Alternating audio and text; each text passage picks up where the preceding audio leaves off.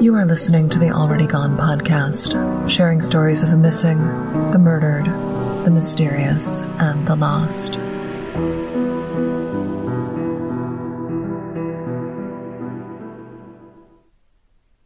In May of 1990, 34 year old Paige Hrenkowski vanished from along Interstate 96 near Fowlerville, Michigan. She'd been in the Detroit area earlier in the day to drive her mother, Ardis, to the airport dropping her off just before noon. Paige stopped off to visit a friend, then she was seen in a party store around 2:30 p.m. on Ford Road in Canton. The clerk at the party store remembered Paige because they asked about the distinctive necklace she wore.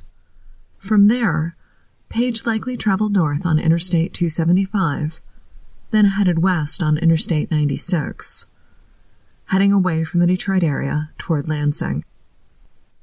Multiple drivers later reported seeing Paige in her vehicle on I 96, but no one can explain why her car, an Oldsmobile Cutlass Calais, was left on the side of the freeway, still running, with her purse and shoes inside. The mystery of what became of the tall, slender blonde with the wide smile is a popular topic of discussion on message boards, but her disappearance remains a mystery. Her mother, Ardis Hrenkowski became a tireless advocate for families impacted by crime. Ardis passed away in 2017 without ever learning the truth about what became of her beloved daughter. As I said, the Hrenkowski case is a favorite of online discussion boards, and her story is shared in the paper almost every year around the anniversary of her disappearance. We are fascinated by her story but Paige wasn't the only person to vanish under mysterious circumstances that spring. Just a month before she disappeared, there was another case, this one involving a teenage boy from the Lansing area. Christopher Temple was the oldest of John and Tani Temple's three children. In April of 1990, he was a senior in high school. Chris, as he was known to his friends, had a good relationship with his parents, and his father stated that Chris knew that if he needed his folks, he could call them and they would be there for him. While Chris didn't always get along well with his mother and sister, it was a loving family and they looked out for each other. On April 22nd, Earth Day, Chris attended festivities with his friends in Lansing at Riverfront Park. As the event wound down, they weren't done having fun or hanging out, so the group of young men headed for Rose Lake Wildlife Area. The boys brought their guitars, built a bonfire, drank some beer, and may have smoked some pot. What started as a casual gathering of friends ended in tragedy when Christopher Temple, either by choice or by force, was separated from the group, never to be seen again. Come with me to a Sunday in April of 1990 to the Rose Lake Wildlife Area where one young man walked away from his friends and created an enduring mystery. While the two disappeared about a month apart from areas near Lansing, in a strange coincidence, both Chris Temple and Paige Hrenkowski were in an Oldsmobile Cutlass Calais prior to their disappearance. Chris spent much of Saturday, April 22nd at an Earth Day celebration at Riverfront Park in Lansing. While there, he met up with friends. Once the Earth Day events wrapped up, they decided to buy some pot and have their own Earth Day celebration at the Rose Lake Wildlife Area. They stopped by someone's apartment to pick up a baggie of dope, hit the party store for snacks and sodas, then drove out to the wildlife area where they built a bonfire. In the car that night were Alan, Nate, Matt, Justin, and Chris. Alan was the oldest of the group, in his mid 20s, and he was driving. I'm going to pause here because in previous episodes I've talked about party stores, but I didn't share that this is a uniquely Michigan term. A party store is very similar to the convenience store you might find attached to a fueling station, but in addition to selling chips, candy, snacks, pop, and some household items, they also sell beer, wine, liquor, lottery tickets, and tobacco products. they often also sell some sort of prepared food item, such as deli sandwiches or pizza. In this instance, the party store in question was the 7 Eleven on Haslett Road, and the boys bought marshmallows, which were perfect for roasting over their campfire. Alan drove his car, the old Cutlass Calais, to a parking lot off of Stoll Road, just east of the Rose Lake Research Center offices. The group arrived at the Rose Lake research area around 7 p.m. that evening. It was still light out and they used the daylight to gather wood for a campfire. Since it was Earth Day, the boys made a point of making the fire in a safe location and not building it too big.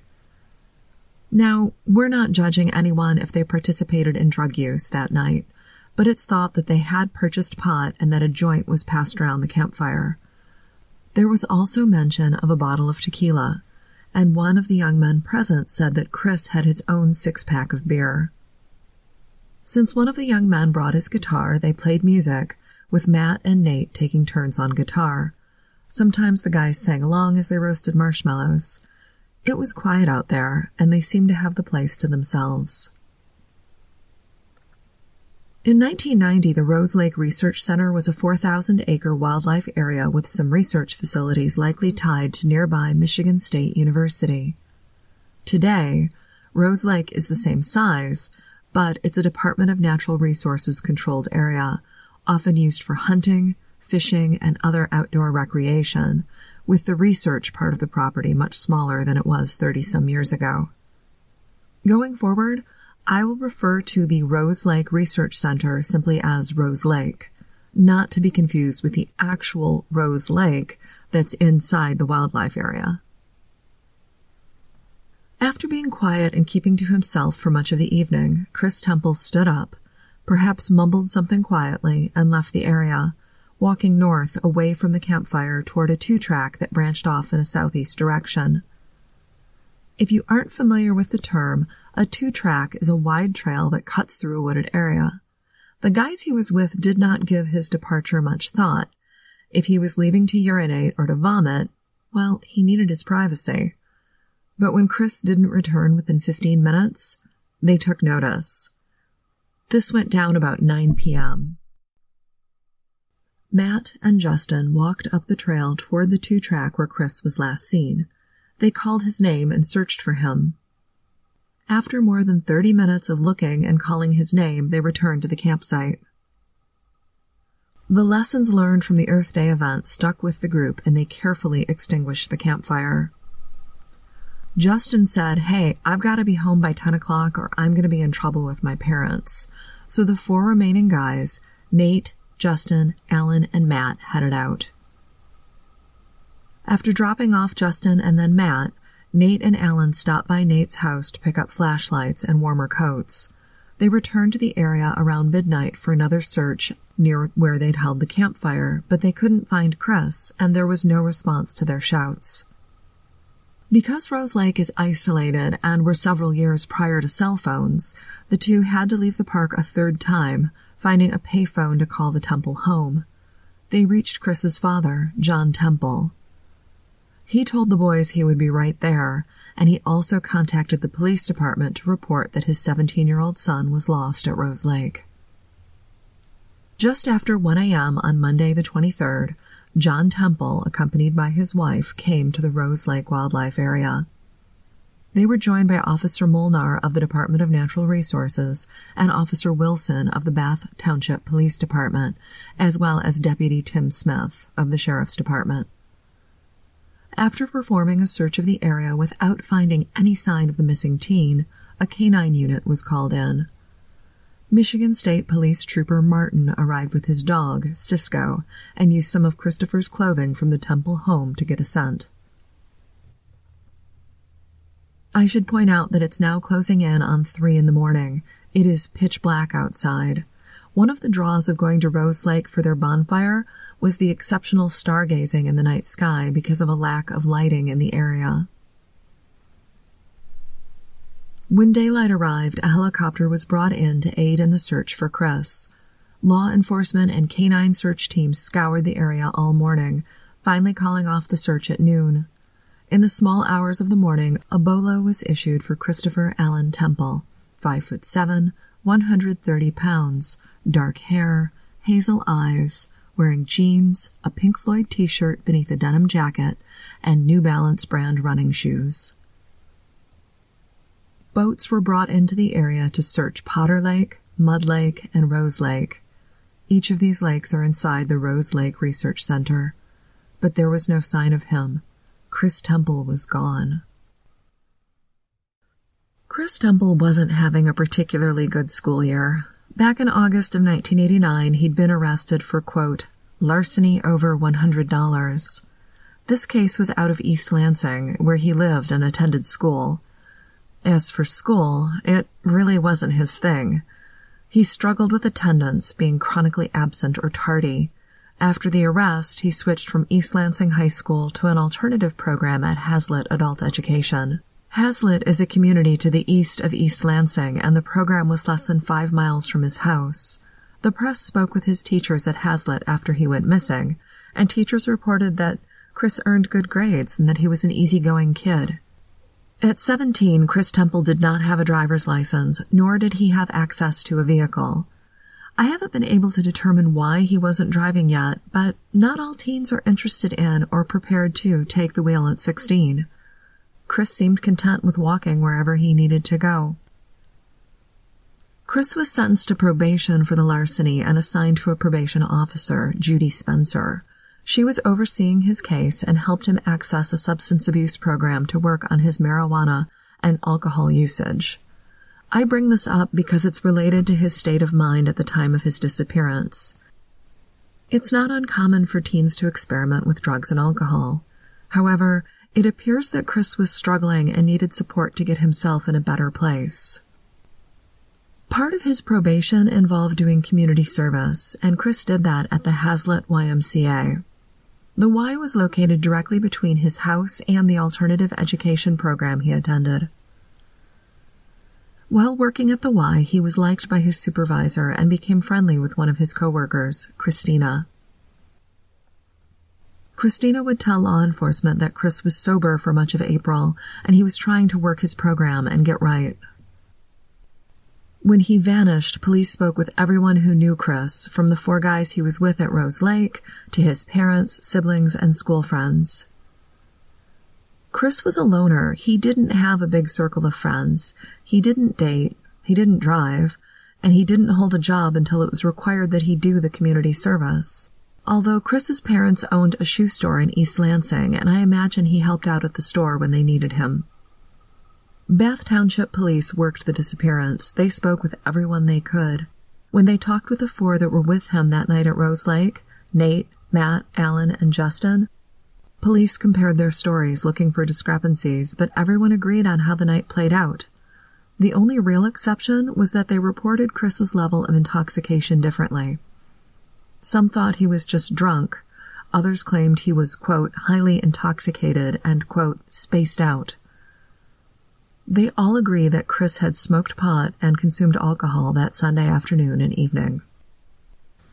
They also all agreed that he was quiet and reserved, even more than was usual for him. Finally, they all agreed that about nine o'clock, Chris stood up, possibly said something that was not overheard, and walked into the darkness, down a two-track and away from the group. I want to be clear here in handling Chris's disappearance. Bath Township appears to have done everything right. They brought in dogs and choppers to search the area where he was last seen, they requested support from the state police, the sheriff's department, and the Department of Natural Resources who held jurisdiction over Rose Lake. On Wednesday, April 25th, Chris's friends and classmates searched the park but came away empty-handed. The Michigan State Police performed another aerial search of Rose Lake on April 27th, but it did not reveal any clues. Bath Township Police spoke with everyone close to Chris, interviewing them, trying to get a feel for Chris's state of mind. Was he depressed? Did he talk about running away? Did he have special places, secret places that he liked to hang out? The answer was generally no. Chris didn't travel much. The only place they knew of that he'd gone was Ann Arbor, which was 70 miles southeast of his home, but he didn't know anyone there to crash with. There was some talk once of him going to Florida, but he really didn't know anyone down there either. April turned to May, bringing both Chris's 18th birthday and Mother's Day. It was an exceptionally difficult time for the Temple family. They were able to offer a $2,500 reward for information about his case, which helped keep his story in the press. Sadly, news coverage of Chris's disappearance basically ended by June 1st of 1990. The news cycle had moved on, and without any new information, there wasn't much to report. When Bath Township ran down all their leads, the Temples hired a private investigator to look into their son's whereabouts. When the first investigator did all that he could, they hired a second one to work the case. The Temple family loved Chris, and they were worried about him and wanted him back, home and safe with his family. The private investigator and Bath Township police worked together on the investigation with a shared goal of bringing Chris home. There wouldn't be a break in the case until October of 1991, 18 months after he vanished. On October 23rd, hunters at Rose Lake discovered a man's athletic shoe. The shoe, a New Balance brand size 8.5 with a quadruple E width, matched the shoes that Chris Temple was wearing when he disappeared. A second search of the area was planned for October 26, 1991, and during that search a second shoe was recovered. The locations where the shoes were found are areas that had been searched previously. The appearance of the shoes created another mystery for investigators. The shoes were found in different areas of Rose Lake, and remember, by Rose Lake, I mean the Rose Lake Research Area, not the lake itself. The shoes were found approximately 400 yards from the site of the campfire. Also recovered during the second search were two rather unsettling items. First, they found two clumps of long strawberry blonde hair and eight spent 22 caliber shell casings. There is a firing range at Rose Lake, and the area is often used for hunting, so the shell casings don't concern me too much. The hair. The hair is bizarre. Apparently there was a lot of it. The newspapers report that there was, quote, enough to fill two 8 by 10 envelopes. The hair was recovered about 100 yards north of the location where the second shoe was found. These items were taken back to the police department for processing, but I don't believe they were ever connected to Chris's case. In the fall of 1992, reports arrived from Austin, Texas of a young man who could be Chris Temple. The man's name was LaFons Brown, and he was working at a local seafood restaurant. Austin police investigated, and much to the disappointment of the Temple family, it was determined that the young man was not Chris. In the summer of 1993, Chris Temple, or someone who looked a lot like him, was spotted in Florida. A friend of the family saw someone they thought was Chris at the Shell restaurant in Sarasota. This tip was passed on to the private investigator handling the case, and he, in turn, called the Sarasota Sheriff's Department asking them to investigate. The Sheriff's Department didn't follow up because the request didn't come from law enforcement. The private investigator went to the Bath Township Police, who responded with a detailed LEIN message that's Law Enforcement Information Network message to a lieutenant in the Sarasota Sheriff's Department requesting assistance in checking out the tip. Sadly, by the time they looked, they couldn't find the person in question. While it could have been Christopher Temple, they weren't sure. A Sarasota area psychic rayed in on the case, providing her information to the Temple family, law enforcement, and the private investigator's office. She envisioned Chris meeting up with two people in the park two people that meant him harm. One had long hair and a bandana. One of the men wore boots, the other high top athletic shoes. About the same time as the psychic gave her report, Bath Township Police Chief Jack Phillips revealed there was a tip about a car with out of state license plates in the area that evening. In November of 1993, Christopher Temple's file was set aside. It wasn't closed, but without new information regarding Chris's disappearance, there was little that could be done. Bath Township police had run down every lead. There was nothing new to go on, no new avenues to explore. Chris's story became one of rumor, an urban legend. 1995 opens another chapter in this strange case. A tip came in, rumors about a shooting in the Bath area back in 1990. Could the story being told involve the murder of Chris Temple? When police ran down the lead, the alleged shooter was ruled out as he would have been only 13 years old at the time of Temple's disappearance. He wasn't likely to have made it out to the Rose Lake research area to shoot someone while not being seen or heard by Temple's companions that night. However, the people involved in this story, both the teller of the story and the person who heard the story and reported it to the police, they were apprehensive about cooperating. And the teller of the story, after consulting with his lawyer, refused to take a polygraph. In 1997, another lead came in. This time from a jailhouse informant. He claimed that he was drinking at a local bar with an acquaintance who told him a story about Chris Temple. This person said that Chris Temple was, quote, taken care of. He said that Chris met with foul play and it was intentional. The informant asked the acquaintance to show him where Chris was buried, and the two went for a drive. Unfortunately, both the informant and his acquaintance were very drunk, and aside from riding past Pregoris Park, a location we will visit in an upcoming episode, he cannot recall where they ended up, but the driver pulled to the side of the road and pointed over there, implying that was where Chris Temple's remains could be located. The informant told police they were too drunk to exit the car and enter the woods where Chris was supposedly buried.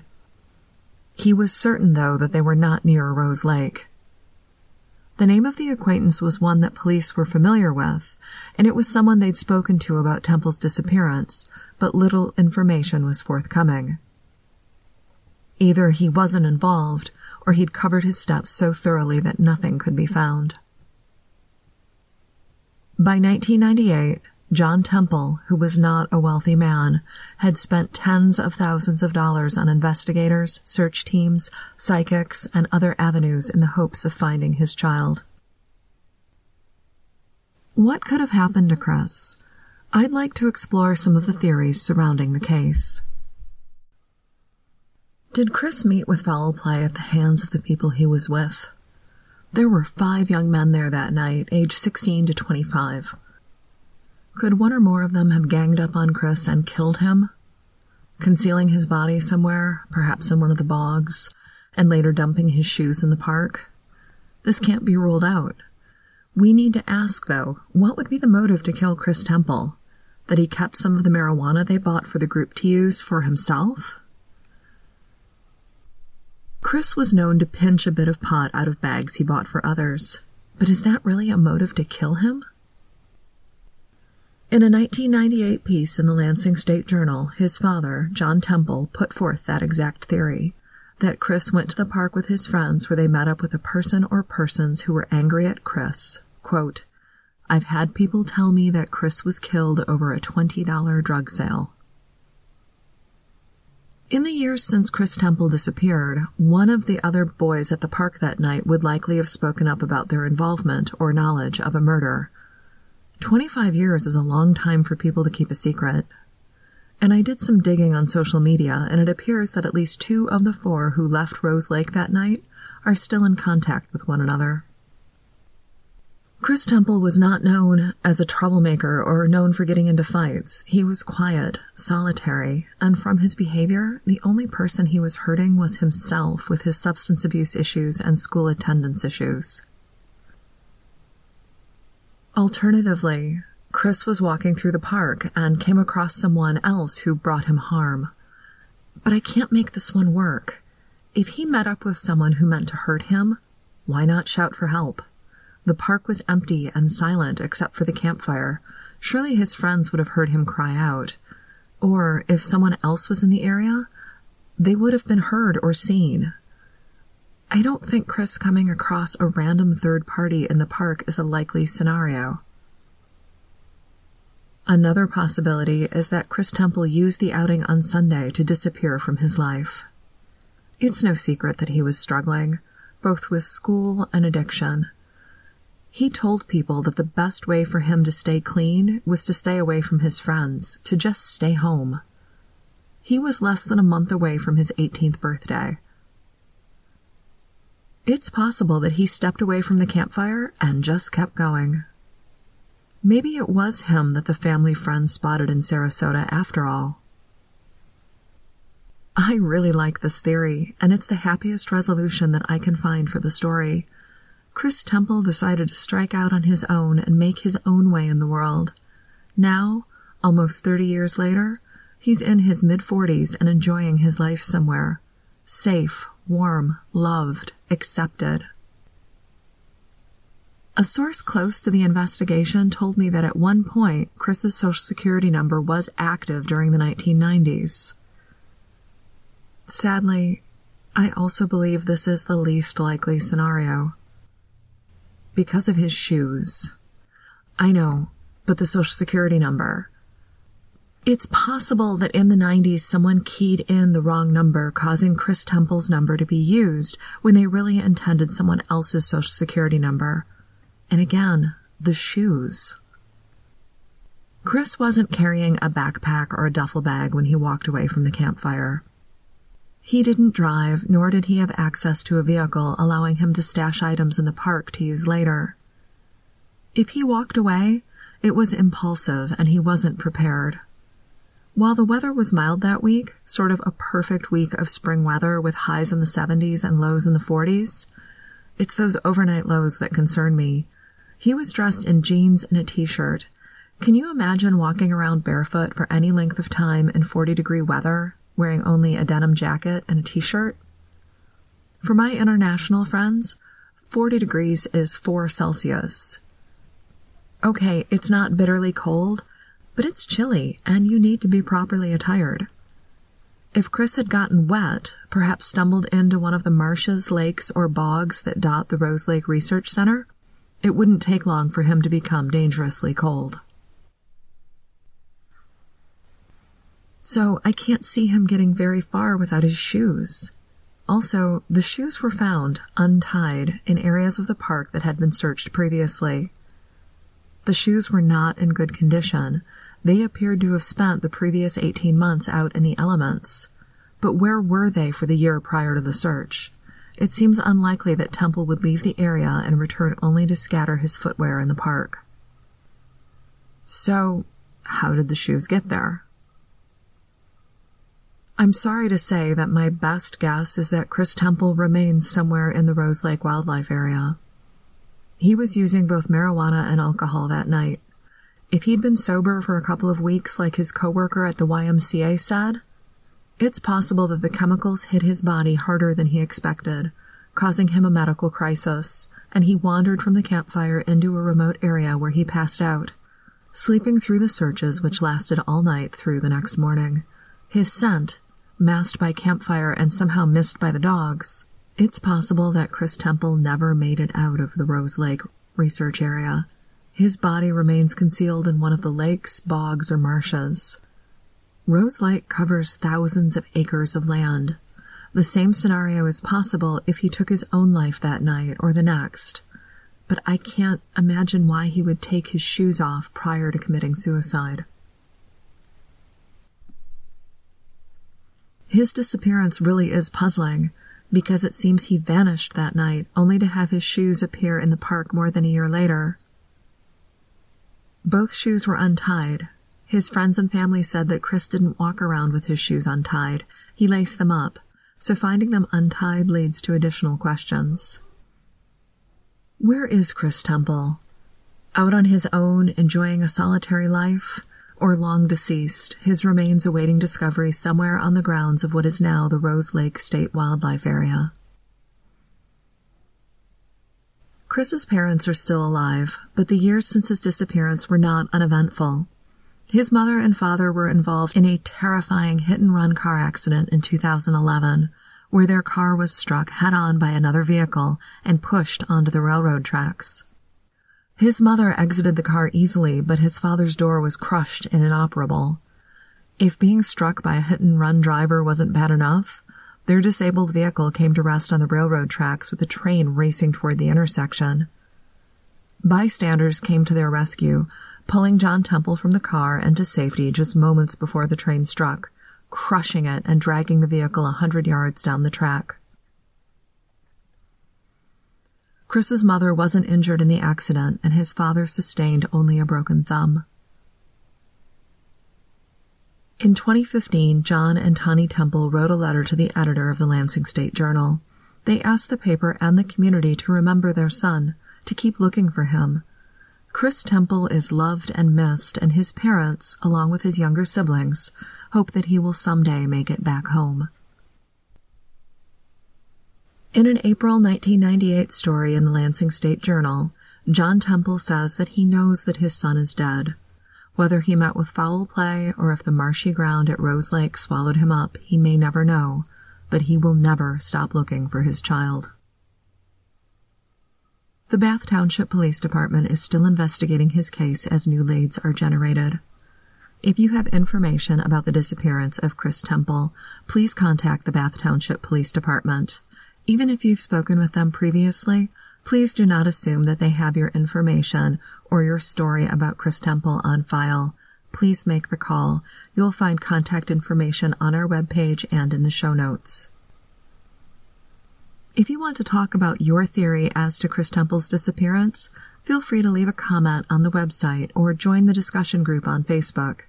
If you have questions, comments, or feedback, you can email me, host at alreadygonepodcast.com. You can follow the show on Twitter at alreadygonepod or visit our webpage for sources and additional reading. That's alreadygonepodcast.com. I'm Nina Innsted, the writer, producer, and voice behind Already Gone. I appreciate you listening and please be safe.